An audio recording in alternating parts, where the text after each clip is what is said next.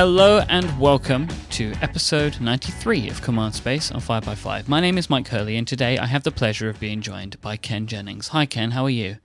I'm doing well, Mike. How are you? I'm very well. Thanks so much for being here today. Oh, it's a pleasure. Ken, this is the question I ask every guest on the show, and I'll ask it of you now. Ken, what do you like to be known for? What do I like to be known for? I feel like I don't really have much of a choice at this point. I'm sort of known for being a bit of a know-it-all. I was on an American quiz show for 6 months in 2004, and suddenly, alarmingly, found myself, becoming this sort of geek folk icon. The person who knows everything about everything, whether that's true or not. So, naturally, we are going to talk about Jeopardy today, which is the show that you were a resident on for 6 months. But before that, I want to try and understand a little bit about you and maybe why you were able to be on Jeopardy for 6 months unbeaten. So I'd like to understand a little bit about your background. So, where did you grow up and what did you study in school?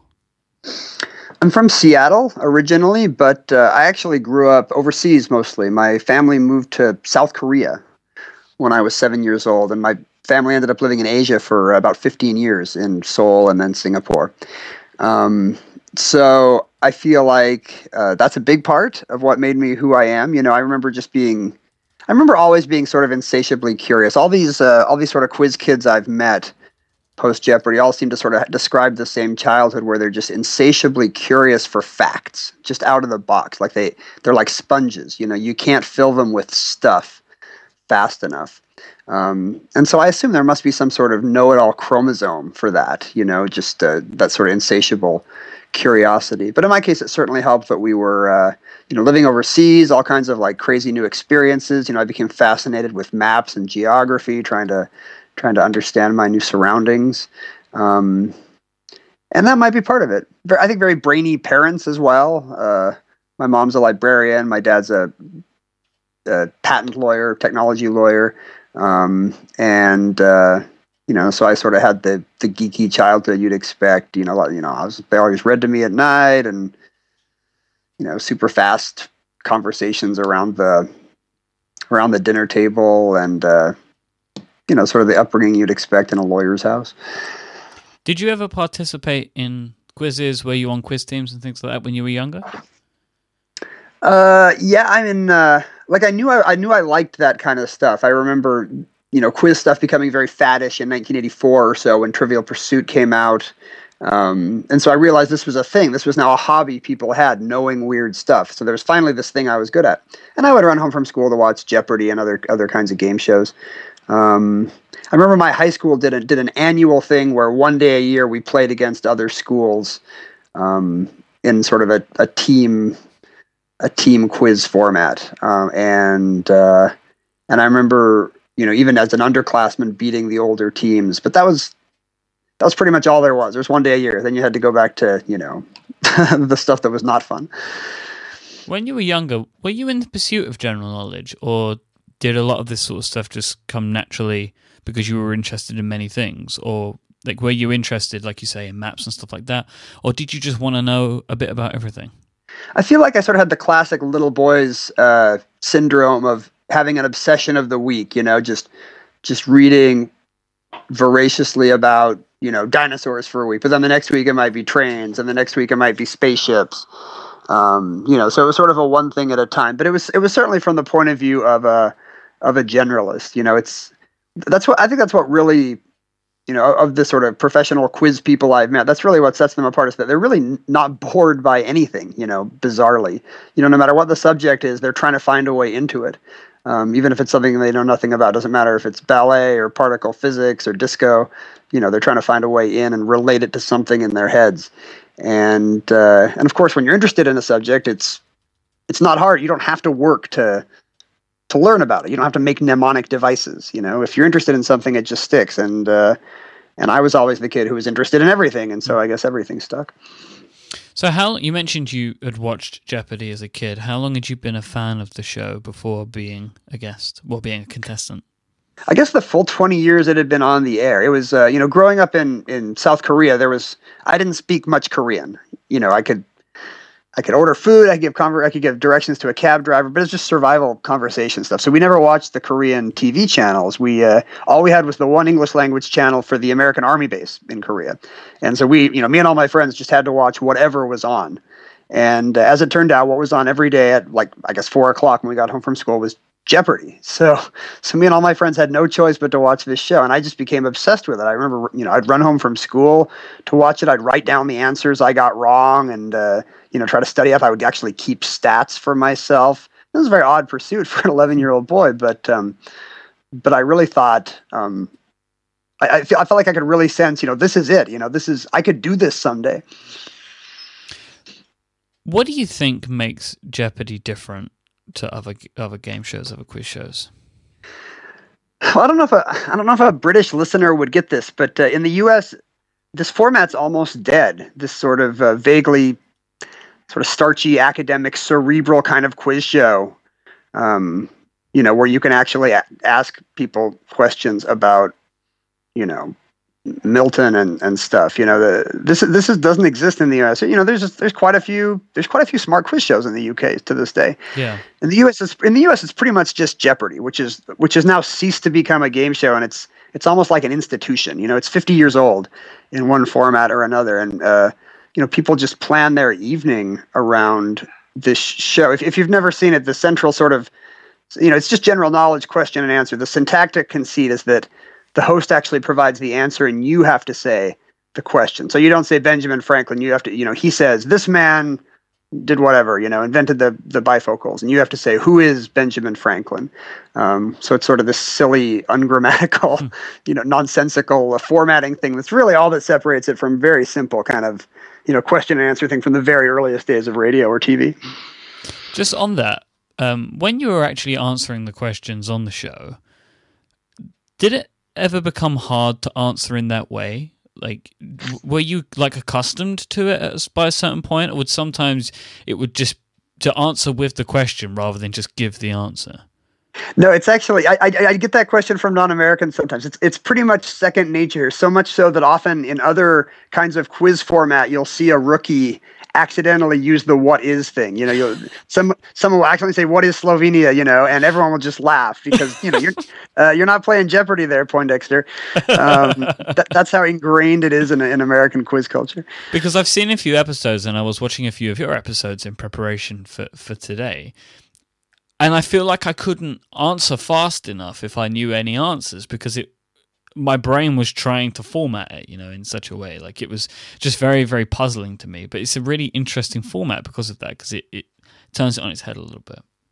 The speed is very daunting. I mean, irrespective of the how you phrase the answer, you know, the show does cram in over 61 sort of question and answer exchanges in this very short 20-minute window.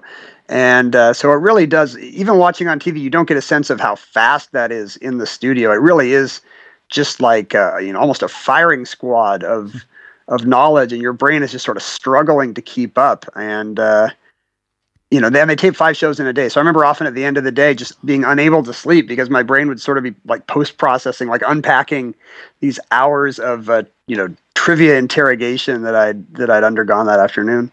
I'm going to put a pin in that 5 a day. I'm going to come back to that in a bit because that's kind of staggering. Did you apply to be on any other game shows before Jeopardy? I remember Who Wants to Be a Millionaire when it became a U.S. sensation in like 2000, I guess. There was a phone line you could call in, and I would call in every day, and often I'd get it right, and sometimes I wouldn't, but I never got the call back. So that's as close as I came to auditioning. I had a friend who would always, I played on a college quiz team when I was at university, and I had a few friends that really wanted to be on Jeopardy. We started to see people we knew from that circuit show up on these big money game shows. And so every time I was in LA, I would check to see if they were doing an audition. And one time it turned out, I think I was in LA for a wedding or something, and we had just missed an audition by like 2 days. And I thought, you know what, screw it. So me and a friend just drove back, and we drove home to Salt Lake City where I was living. And then the next day, immediately drove back to LA just to try out for the show. So what is this process like? When you mentioned trying out, like a lot of game shows, like you say, you call in a number or you just apply to be on, and then they might give you an interview. What is the process of being on Jeopardy? How do you go from I want to do it to being in the studio? I think it's I think today it's an online test. You know, you can take a quiz on the web. Today, at the time, 10 years ago, they did that in person. Yeah, I showed up at an LA hotel, and we filed into a conference room, and they handed out pencil and paper, and you get a very quick 50-question test of pretty hard material. And they grade that as fast as they can, and that sort of clears the room. Maybe 8 or 9 people scored high enough to stick around. And at that point, they want to see, who might actually play the game under the pressure of the lights on TV. So they do a little mock game, little mock interview format. You know, if you've ever seen this show, it's not really a high bar. You don't have to be very telegenic to be a contestant on this show. These are not necessarily the world's most, lively people. But they want to make sure people are not just going to crumple under the pressure. So there's a little simulation game. And at that point, it's just like, all right, thanks, you did great. We may call you. And the odds are vastly against it. They get tens of thousands of people trying out every year for, 400 spots. So I was not really counting on anything.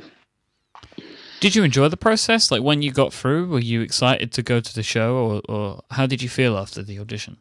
Yeah, my friend and I both passed the audition, and we were both just ebullient about it. We were so excited. We were calling friends and family, and everyone's like, that's great. When are you going to be on? And we realized, we're probably not. We're just celebrating because we did well at the audition. But that's sort of the joy. You answer questions, you get them right. That's sort of the secret appeal of this quizzing kind of stuff, is that you have all this junk in your brain and it never pays off, and it actually feels good on those rare occasions when it does, and you achieve something because of something you actually knew.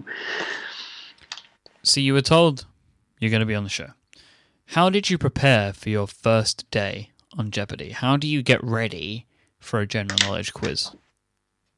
Yeah, it's tricky. You can't, you can't cram the way you would for a middle school chemistry quiz or something. They could literally ask about anything. The way the show works, at the top of the show, the host reveals the categories, and you have no idea. It could be ice hockey, or it could be the Franco-Prussian War. It could be literally anything. So I remember making some little flashcards and studying up on some standbys that are often on the show, easy to master lists like world capitals, U.S. presidents, Shakespeare plays. There's things that are sort of a canon of knowledge. But really, I think the most productive thing I did was I just started watching the show obsessively, and I would pretend I was playing along. I would stand behind my armchair at home as if it were like a game show lectern, and use a ballpoint pen as a makeshift buzzer, just trying to sort of match the timing of what was going on in the studio, and try to make all the decisions in real time. Do I know this one? Am I sure enough to buzz? Let's make sure I time the buzz right. Okay, now what do I say? Did I get it right? What category would I pick? Just sort of playing a mock game in your head as you're watching on TV. And I felt like an idiot, of course, because I'm watching this game show standing up in my living room, but it worked. I've heard this mentioned before in regards to Jeopardy about buzzer time and buzzer speed, and how there's a whole big part of the show is around the speed of the buzzer. One, like, what does this mean? And two, did you feel like you were prepared to buzz quick enough when you were practicing? Yeah, that's true. The mechanism you use to buzz is so fundamental to the show that many aspiring contestants. I know people who have actually built simulators in their basement to try to accustom themselves to how the button works. There's sort of a tricky system where you can't buzz anytime you know it. You have to wait for the host to finish reading the question, and at that point, a split second later, your buzzer goes live. And if you buzz before it's live, you actually lock yourself out for a fraction of a second. So there's this very narrow window between too early and too late that you're trying to master. And I found that, just by watching the show at home and sort of, internalizing in some Zen way the host's voice, and just trying to get inside his head, and waiting for that final syllable, I was able to sort of internalize whatever that rhythm was, and often I could get into it in the studio if I didn't think too much about it. So leading up to the first day, did you have any superstitions? Are you a superstitious person? I'm really not. I'm sort of skeptical about all this. I guess they say, superstitions work, whether you believe in them or not. So I definitely did sort of get into this ritual over time where I always stayed in this, terrible Fleabag motel right next to the studio, just because that's where I'd stayed at the, on the first day, and I didn't want to shake anything up. And so you did develop them as time went on then? Yeah, absolutely. Whether I believed in them or not, I was like, well, I'm comfortable with this. I remember one of the crew left a piece of like electrician's tape on the side of my podium, and I would always get very nervous if it wasn't there and ask to be put, ask if I could have it back. So I guess I'm not sounding like an unsuperstitious person, but I guess that's what the pressure will do to you. I think at a certain point you may as well just go with it, because if it is true, then why mess around with that stuff? Sure, it's like Pascal's wager of game shows. If that electrician's tape is totally powerless, then who cares? Worship the tape, Yeah. No harm, no foul. Now, I know on Jeopardy you select categories, right? So there's a list of categories given to you, and then you select a category that you want to start answering questions on. What would push you to choose a certain category? Would you go with the ones that you felt most comfortable with, or did you go with the ones that you felt that maybe other people wouldn't know so much about? Was there a strategy to that? Yeah, often, you'll see different things. Sometimes people will save their best for last. Sometimes people will want to jump around and confuse the opposition. I think the most traditional strategy is to play to your strengths first. And I was a big believer in that, because often if your timing is on that day and you can sort of rattle off a streak, you could just see the light go out of everybody else's eyes. Like, oh, this guy's not beatable. So I would often go to whatever my best thing was, literature category or a movie category. I love movies, or maybe something with some kind of wordplay element, because I was usually, pretty good at, anagrams in my head and stuff like that. So yeah, I would play to my strengths first. So you won 74 games. And if I'm right, this is over 182 calendar days it was shown on TV. Yeah, it lasted almost 6 months due to various, hiatuses and whatnot. So this Wikipedia tells me that you are the holder of the longest running streak in Jeopardy in history. Is that's correct, right?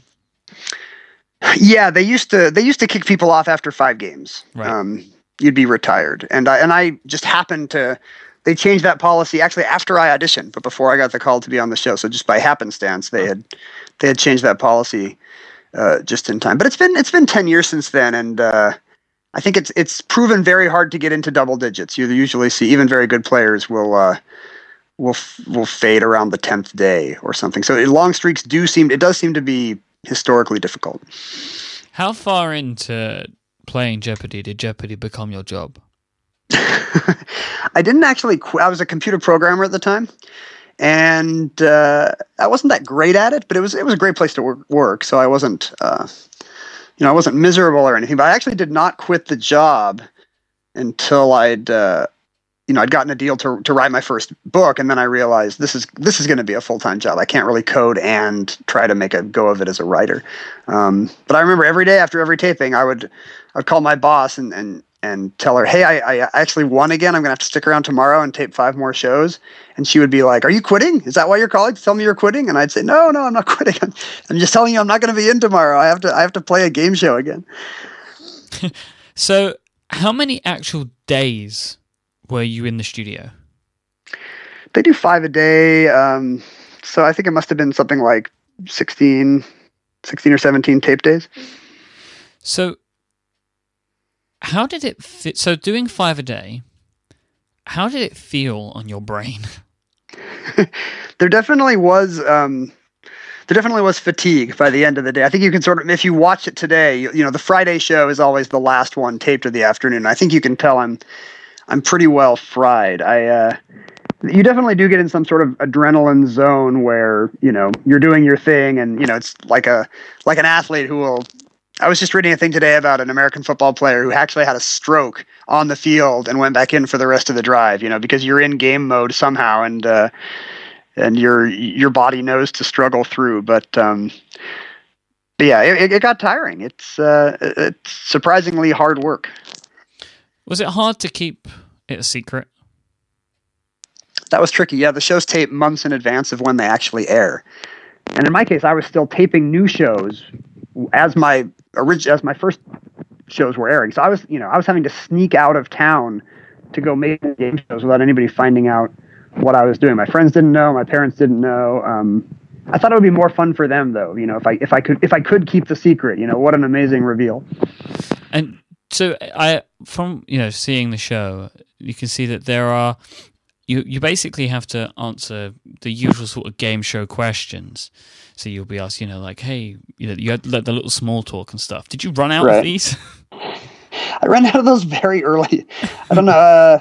I think Jeopardy viewers know that those stories have a pretty low bar for interest. You know, people are usually not terribly good at telling their anecdote. So often they're sort of a painfully awkward kind of a...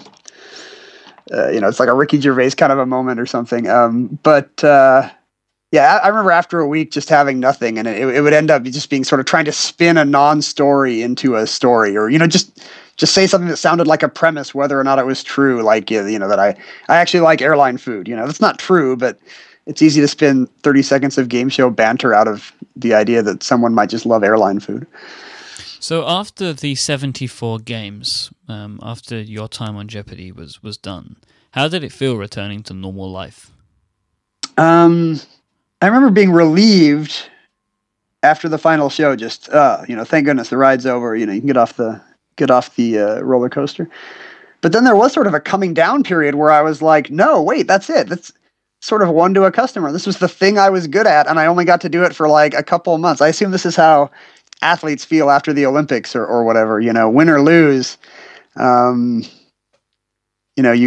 peaked in your 20s. And I remember it was sort of hard to just negotiate this idea that you're never going to do the thing you're good at again, probably, and it helped that I got a deal to write a book, and I was starting to think about, what I might want to do next. So that helped, but it was still tricky. I imagine you were just answering any question anybody asked you like super quickly for a while. I definitely did have. There was some weird social thing where people would just see me on the street and want to ask me some kind of hard quiz question. How do you fare in those scenarios? I quickly learned that it's easier just to get it wrong. It's easier for you. That's what they want. Right. Everyone's happy. I remember being at some hotel in St. Louis and the doorman not letting me in, just physically stopping and asking for all 9 vice presidents U.S. vice presidents who acceded to the presidency during their predecessor's term, and I assume they don't do that for everyone. That's a very odd hotel. If so, I got all the deaths right, but then I forgot about Gerald Ford, and he was so happy that I got one wrong. How often were you recognized on the street during this time, and then afterwards? It got weirdly frequent. I had no idea that it would become typically, there are people who never miss Jeopardy, but it's not a mass culture phenomenon in the sense that people don't keep up with it. Jeopardy doesn't grab headlines.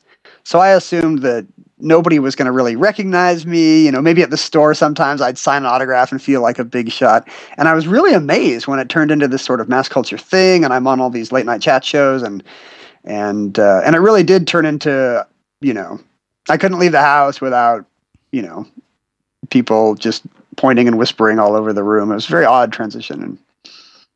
How did it feel every day as the winnings went up? Was it like, did you feel a building amount of pressure? I certainly didn't feel like I was getting rich. They just seemed like, it seemed like a scoreboard, it seemed like Space Invaders or something where the number keeps getting bigger, and it didn't really seem like money you could spend, And the game playing itself actually got a bit easier. I was getting there's a pretty strong home court advantage to this show, it turns out, where if you can arrange to be on for months at a time, that's really the way to do it, because you're more comfortable with it. You don't have stage fright anymore. You figured out the timing, and every day, they bring in this truck full of fresh meat of people off the street having to play their very first game, and it's not remotely fair, but yeah, it just gets easier. Well, I think history has shown, though, that it still does take a special kind of flower to be able to stay around for as long as you did, because people, not many people have got close.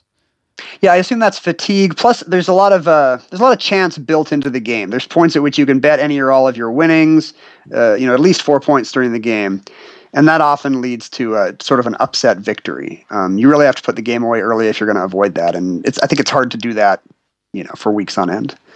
What do you think is specific about you that made you able to last for 74 consecutive games, and why has nobody done it since? You know, it's an interesting question. A lot of it really just was everything falling just right.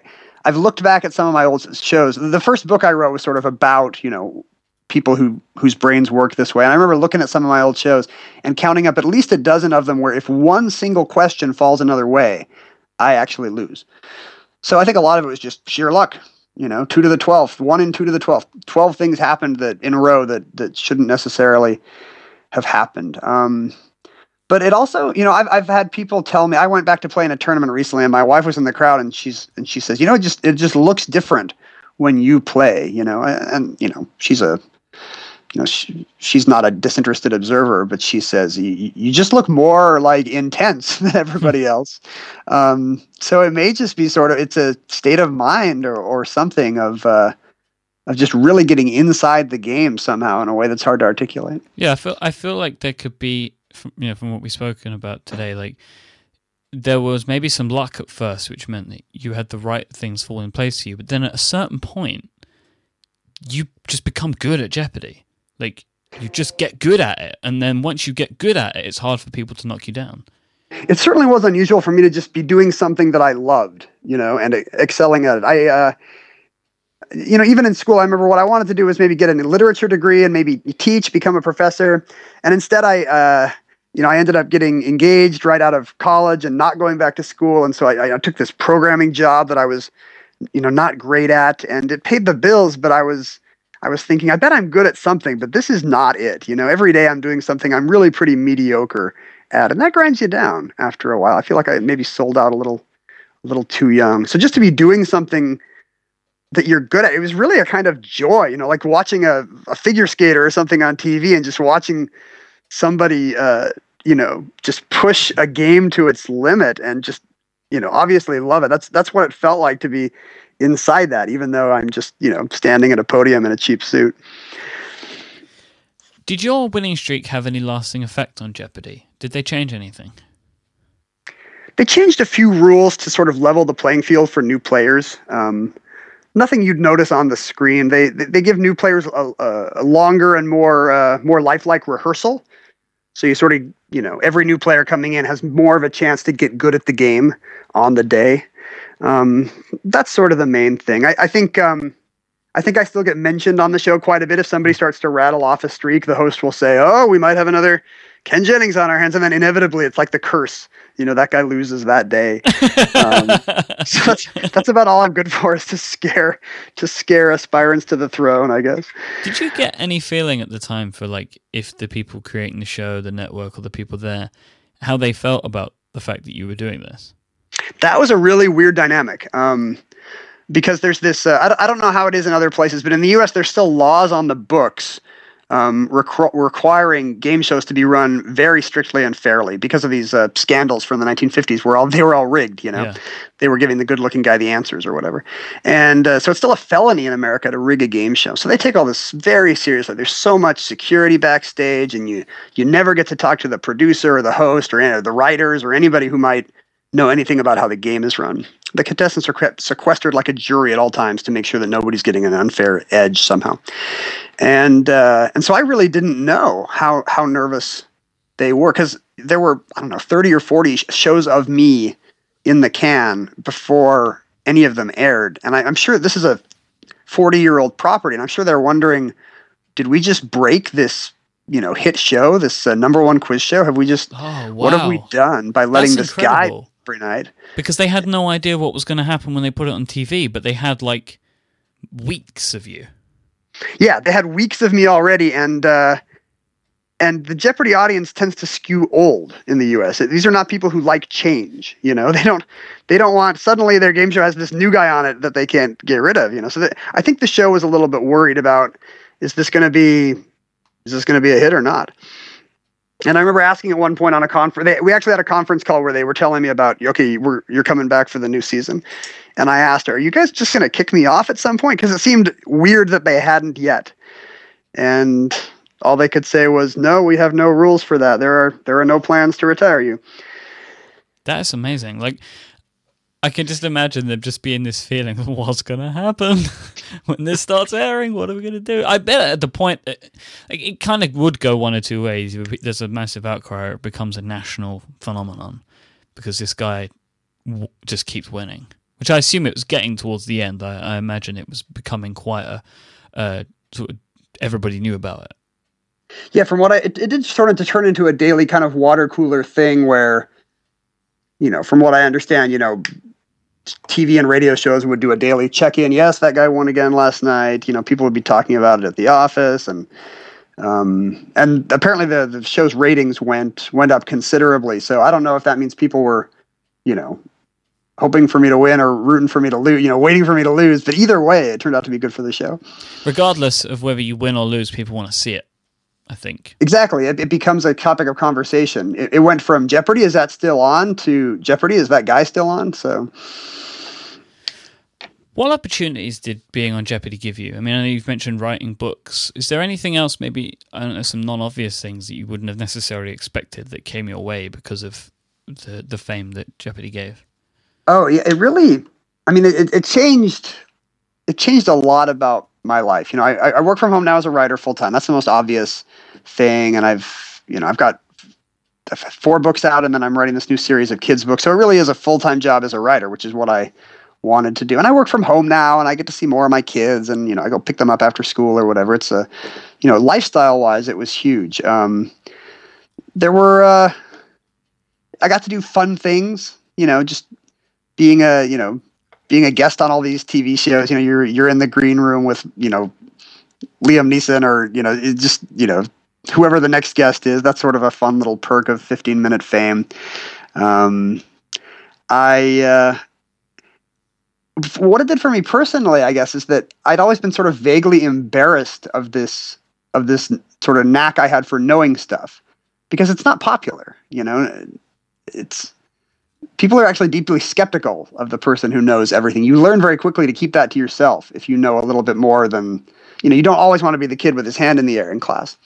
And so I'd sort of been in the closet for many years as, you know, not being this guy. And now here I am on national TV sort of outed as like this trivia geek type. And I ended up having to embrace that, you know, instead of being vaguely ashamed of it, which was nice. So, many years later, you went back to Jeopardy. One you did was it the Challenge of Champions? What was it called? Sorry. Yeah, they did some all-time Tournament of Champions shortly thereafter, and I of all these past contestants, and I took second.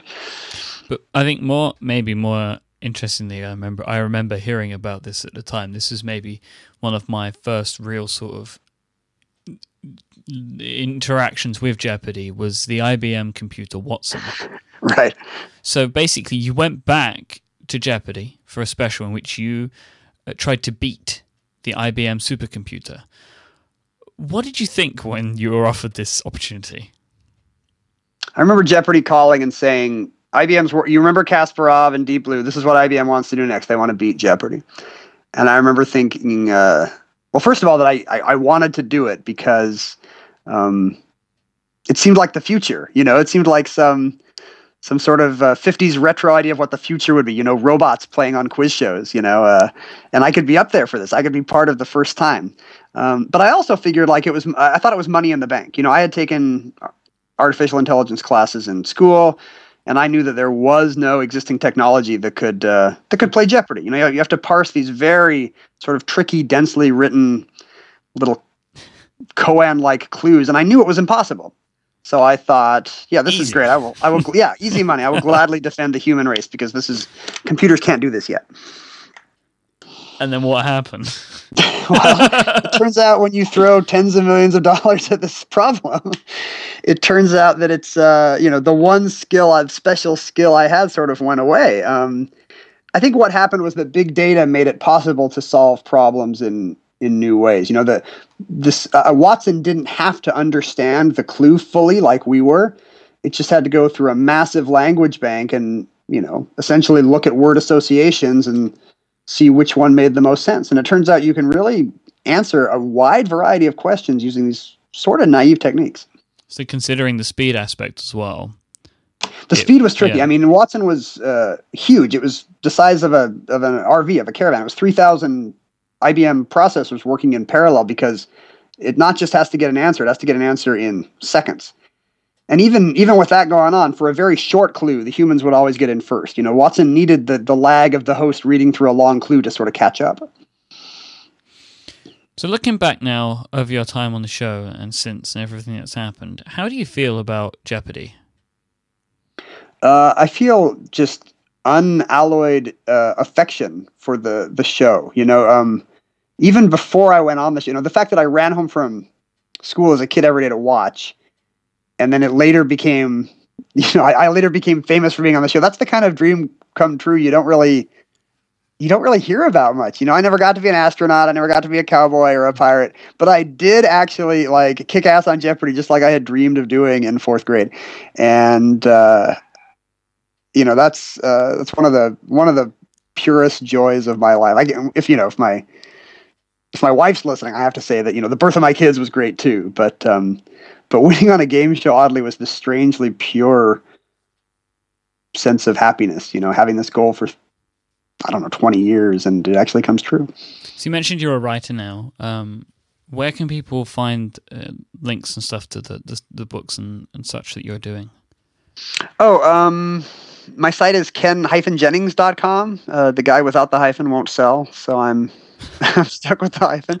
But my book should be findable on store shelves and/or Amazon if you're outside the U.S. I guess. Just all kinds of sort of quirky nonfiction stuff that I'm interested in. A book about maps, a book about parental cliches. I'm working on a book right now about humor, about where our culture's sense of humor has come from. So I'm obviously still sort of a jack of all trades, master of none. That guy wants some of that sweet Jeopardy money, right? It's it's not retire and buy an island money, but I do feel like, you know, I'll be able to put the kids through college, and you know, the money was not the best part of it, but it's nice not to have to worry, I guess.